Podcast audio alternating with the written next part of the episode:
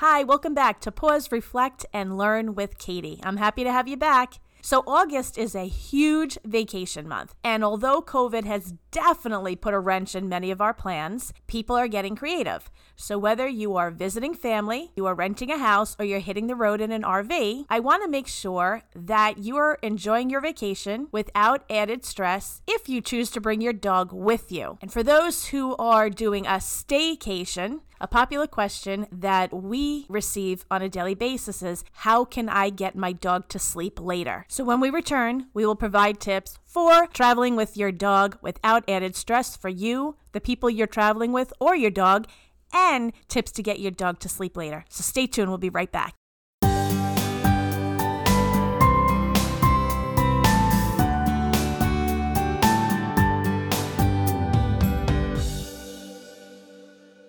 Want to learn dog training? Enroll with ISCDT. Our online course consists of 18 lessons that teach dog training and canine behavior. Students work hands on with dogs and provide a video diary of their work. Visit us at iscdt.com to learn more and enroll. Welcome back. So, we want our dogs to travel with us, yet their presence can sometimes cause us distress. What if they soil inside? What if they break something? What if they get loose and run away? Stress can cause us to fall back into bad behaviors of yelling at or punishing our dogs. In turn, the dog is stressed and more likely to mess up. So, if you remember from an earlier episode, I think it was last week, as a matter of fact, that we discussed whether or not dogs are vindictive. And of course, we told you that, well, should I give it away? Or should I make you just listen to the podcast? I'll give it away. We told you that dogs are not vindictive. They are not out to get us because they're not built that way. However, stress can cause dogs to exhibit behaviors that lead us to think that they are being spiteful or vindictive. So, again, if we're going to start screaming at our dog and we're going to start punishing the dog when we're on vacation because we're so worried that they're going to mess up, the dog's going to wind up messing up because you're causing anxiety. Here's some tips for you. The first, when you travel with your dog, limit the dog's freedom to ensure that they don't destroy anything, that they don't have an accident in the house, and that they don't climb on furniture. Because while you may be okay with the dog on your furniture at home, if you rent a house or if you're staying with somebody, or even if you rent an RV, having the dog on the furniture could cause a problem for you or could upset the people with whom you're staying with or whoever's house that you're renting. So keep the dog close to you. Don't give them freedom where they can get up on beds, where they can chew things up, where they can destroy things. So this way that you don't have an added expense when your trip ends and that you also don't tick off your host and pretty much ruin any chances of you coming back. Now, as far as housebreaking, it is not foreign for a fully housebroken dog to mark or to have an accident inside a hotel room or a home that you're visiting. Our first rescue dog never went on the furniture, and she was fully housebroken. Yet, the very first time that we went on vacation, we had rented a cabin and we left her in the cabin while we decided to walk around and check out the property. And when we returned about 10 minutes later, we found an accident in the middle of the bed. She jumped up on the bed and urinated on it. So, why did she do that? Well, most likely, she was nervous. We brought her to an unknown location and then we left her there all by herself. And even though it was just 10 minutes, it was enough for her to get stressed out and for whatever reason jump on the bed that we planned on sleeping in and urinating on it. This same dog had a habit which so many of you can relate to. She loved to lick dirty dishes in the dishwasher. And while I did not condone it, it was a behavior that she had. And I am going to say this was long before I became a dog trainer because my current dogs know not to lick my dishes. So, anyway, this is what she did. So, when we went to visit my in laws, I was very careful not to allow her access to the kitchen while we were cleaning up after meals because I wanted to make sure that her tongue did not clean any of the dishes in their dishwasher. My in laws don't have a dog, and I think my father in law would have had to throw every dish in the garbage if he saw her lick them. So, again, keeping your dog very close to you on a leash will prevent them from getting you or themselves in trouble. Another mistake that dog owners make, especially when they're stressed out, is they stop issuing commands to their dog. Instead, they just repeatedly scream the dog's name Madison, Madison! And then they wonder why the dog isn't listening. Well, it's not that the dog isn't listening, but you're not giving her a command to follow. So whether you want Madison come because you want her to come over to you, or sit, place, leave it, drop it, she's not going to know by you just screaming, Madison, Madison. This is something that I tell all my clients. Repeatedly calling the dog's name is not going to do anything.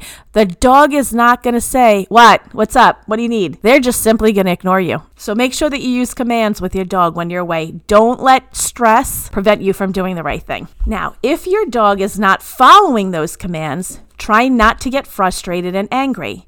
Again, if you remember from an earlier episode, I think it might have been the first or the second you learned that dogs do not generalize. If you teach a dog sit in your house, it does not mean that your dog will be able to sit in the backyard, in the street, or certainly not with distractions if you've never practiced that. So, if you're on vacation and you tell your dog to sit, or you tell your dog to go into the down and the dog doesn't do it, rather than getting frustrated and accusing your dog of being stubborn, Use this opportunity to teach your dog to respond to those commands in this new environment with more people around with higher distractions. Use it as a learning period instead of just getting frustrated with your dog. So, in order for this to work, we want you to issue the commands calmly, give rewards, give treat rewards to your dog. Don't just give him a pat or say good boy or good girl. Let's go back to early stages of training and let's reward the dog for doing a good job.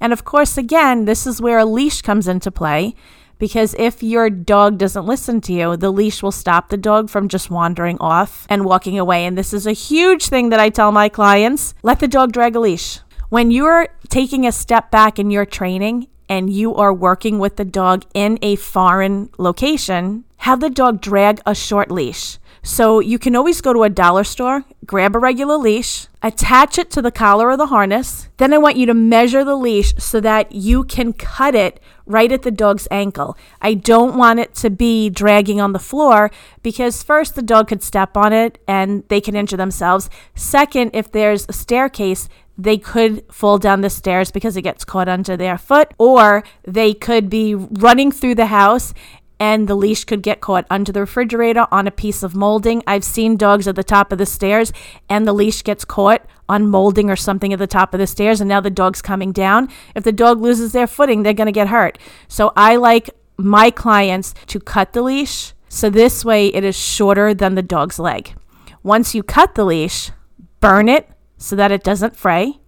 And if the dog is going to chew on it, you can always soak it in a chew deterrent or you can use apple cider vinegar with some lime and just soak it every night to stop the dog from chewing on it. But very important when you're taking a step back in training to get the dog to listen, that you have the dog drag the leash so that you can still reinforce those commands without grabbing the dog's collar, grabbing the dog's harness, or without touching the dog. And finally, you want to make sure that your dog has ID tags on it that have your cell phone number on it. I might be showing my age here, but I want to make sure that your dog tags don't have your home phone number on it.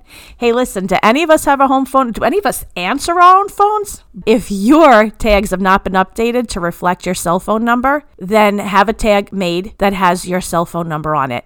And if it is a location that you repeatedly visit, like every February we go down to Florida, have a tag made with the address on it where you're staying. So this way, if somebody finds the dog, that you get them back a lot quicker. The last thing you want to do is have your dog running around with your home address on it and your home phone number. You're not going to get your dog back then. Okay, here are a few things for you to bring with you on vacation. First, bring your dog's crate or play yard and the dog's bed. We want the dog to be able to settle in a familiar place. Second, again, going back to the leash, bring the dog's regular leash, but also bring a short leash that the dog can just drag around indoors. Remember the dog's harness. Remember gates to limit access to other rooms. Remember toys and bones and treat releasing balls and maze bowls, any activity that your dog is used to, make sure you bring those items with you. Bring your training treats with you so this way you can reward your dog for good behavior. Again, remember the ID tag, that includes your cell phone number and maybe the address where you're staying, and finally, a dog seatbelt to keep them safe while they're on car rides. So, while this vacation might be a working one for you, in the long run, your dog is going to learn how to behave regardless of the location, regardless of the distraction, and future vacations will be more relaxing with your dog. Okay, so now you're on vacation or you're on your staycation, but you do not want the dog up at 5 o'clock in the morning or whatever time that you get up from work. You want your dog to sleep a little later. So here are eight proven tips to help your adult dog settle at night and or sleep later in the morning. Number 1, refrain from feeding or interacting with your dog the moment he wakes up. When you delay meals and attention, this deters pushy behavior. So Elsa now wakes me up every single day at 8 o'clock in the morning. I know that's sad, but I work late. She wakes me up in the morning because she wants to eat. So rather than getting out of bed and feeding her right away, when she wakes me up, I get out of bed, I take my shower first. And when I'm done with my shower, I go downstairs and I feed her breakfast. You want to know something? From doing this, I've gotten her to stop harassing me in the morning, and lately I've been getting up before her. Number two, you can delay your dog's feeding schedule up to one hour by gradually pushing it back. Each day, feed your dog 15 minutes later. Within four days, your dog's mealtime will be one hour later than normal. Number three, Dogs are easily awoken by the sun and sounds. If they sleep in a crate, cover it. For dogs who sleep outside of crates, try to keep the room dark. And you can use a sound machine so that it drowns out sounds inside and outside of the home, especially on garbage pickup day. Number four, make sure your dog has a warm, comfortable bed to sleep on. We want to make sure the dog is comfortable. A comfortable dog sleeps longer than a dog who's uncomfortable. Number five, give your dog plenty of exercise each day. Scheduling evening exercise helps empty the bladder and may help your dog sleep later. I mean, let's face it, if we shut down at seven o'clock at night and your dog is in the crate or your dog is just laying around, you cannot expect that dog to sleep until nine or 10 o'clock in the morning. Hey, some people are lucky, but most of us, put a dog to bed at seven in the morning, that dog's going to be up super early. So you want to exercise the dog a little bit and maybe have the dog go to bed about 15 minutes later every night in order to get the sleep a little bit later in the morning. Number six, make sure you bring your dog outside to eliminate right before bed. Don't bring them outside at nine o'clock at night and then go to bed at 11 because guaranteed you're going to be up, especially if you keep water down because 9 o'clock you let the dog out. 10.30 the dog goes and laps up water. You guys go to bed at 11 in the middle of the night that dog's going to have to urinate. Number seven if you and your dog rise with your alarm set it 15 minutes earlier for several days. When the alarm goes off hit snooze and roll back over. Avoid eye contact and interaction with your dog. Every few days, deduct five minutes until you can set your alarm for the correct wake up call. By that time, your dog will no longer be triggered by the alarm because remember, the alarm was going off, you shut it off, you rolled back to sleep again.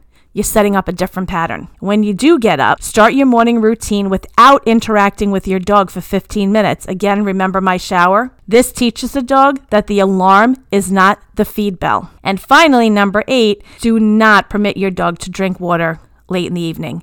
This may cause your dog to rise early for a bathroom break. So if you think your dog is going to sneak downstairs for water during the night, maybe you should pull it. Of course, if your dog has a medical problem, we don't want to pull the water. But um, for just regular healthy dogs, get that water up so this way the dog isn't drinking late at night and is not drinking overnight. Now, due to bladders that are not fully developed, puppies who awaken during the night should be taken to the bathroom. It is unfair to expect puppies to sleep late in the morning or throughout the night without a bathroom break. If you struggle with housebreaking issues, you can always check out our housebreaking course where we provide all the information that you need to properly housebreak your dog. And we give you this program for $2.99. Just visit iscdt.com, go into enroll so that you can find the housebreaking program. And finally, if your adult dog is beginning to show problems where they cannot hold their waste overnight, take your dog to the vet to rule out a urinary tract infection. And this goes for puppies too. If your puppy cannot hold it during the night, like all of a sudden it was doing well and then it wasn't, or if your puppy is going to the bathroom like five, six, seven times during the day or repeatedly having accidents, you should take the puppy or the older dog to the vet to rule out a urinary tract infection or digestive issues. Don't just assume that it's behavioral or that the puppy is just getting into a routine or the older dog is just getting into a routine of waking you up. We always go and we rule out medical first before that we blame it on behavior. So um, if you do have a puppy or if you have an older dog, let them go out during the night. But if you are going to bring them out to go to the bathroom, we want to make sure that there's no entertainment. Just like with a new baby, you're going to keep the lights and you're going to keep the activity low. You're going to bring your dog outside on a leash so that they can't play. Let them go to the bathroom. You're immediately going to walk them back up to bed again. Don't pet the dog. Don't play with the dog. Don't, nothing. Just bring them out to the bathroom, bring them back. Lights are low, TV is off. We want the dog to learn while you do have to go to the bathroom, and I am going to meet your needs. You're going to go back to bed again. All right, so those are all the tips for today.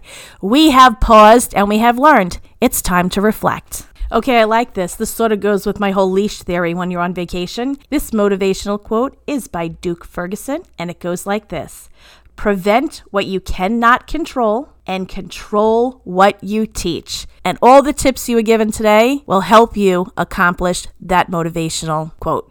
So, at this point in the pupcast, I'm going to talk about a dog who is looking for a home. The dog that I'm going to talk about today is Montana, and she is with Fur Babies Rescue on Long Island. Montana is a six year old, 60 pound female American Staffordshire Terrier, and her date of birth, wow, it's two days after my dog, June 3rd, 2014. She is an amazing, beautiful, smart, and loving dog who is looking for a real home. She does not want to live in boarding anymore. If you are able to welcome Montana into your home or any of the other dogs that Fur Babies Rescue has, please contact them. They are on Facebook. What I love about Fur Babies is that all of their dogs either were in a home or they are in a foster home. So they're really able to give us insight on how these dogs will be when they go to their forever home. Fur Babies is a small rescue, and as anyone knows who is involved with rescue, it cost a ton of money to help these dogs between medical, feeding them, boarding if they're in a boarding facility, or even just helping out the foster families. It cost a fortune. So if you are interested in a dog, please check out Fur Babies Rescue and Referral Inc. on Facebook. If you are not in the market for a dog right now, but you would like to make a donation to Fur Babies, they would love it. You can either inbox me at katie at iscdt.com or you can contact Fur Babies through Facebook. But I know that they would appreciate any help that you can give them, whether you're donating money, food, toys, medication, or belongings for their dog. So, thank you once again for joining me. I hope that these tips are helpful. I'm going to put links for the full articles on both of the topics that I discussed today. If you do enjoy our podcast, please subscribe so this way you keep on getting all of our new episodes. I believe it's only Apple, but if the format that you're listening to allows you to leave a review, please leave a review for us. Reviews definitely help other people find us. If you have any questions, if you want to share any information, and if you know a rescue or a dog who needs a home and you want me to talk about them, feel free to email me again, katie at iscdt.com.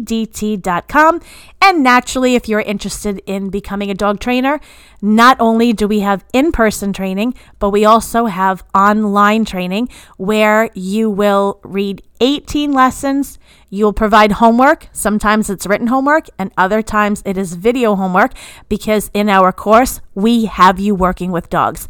You provide video diaries of your progress, and then at the end, you receive a diploma mailed to you. So if you're interested, iscdt.com. Click on enroll to find out about our programs. That's all that we have for today. Until next time, we enjoy teaching you to train them.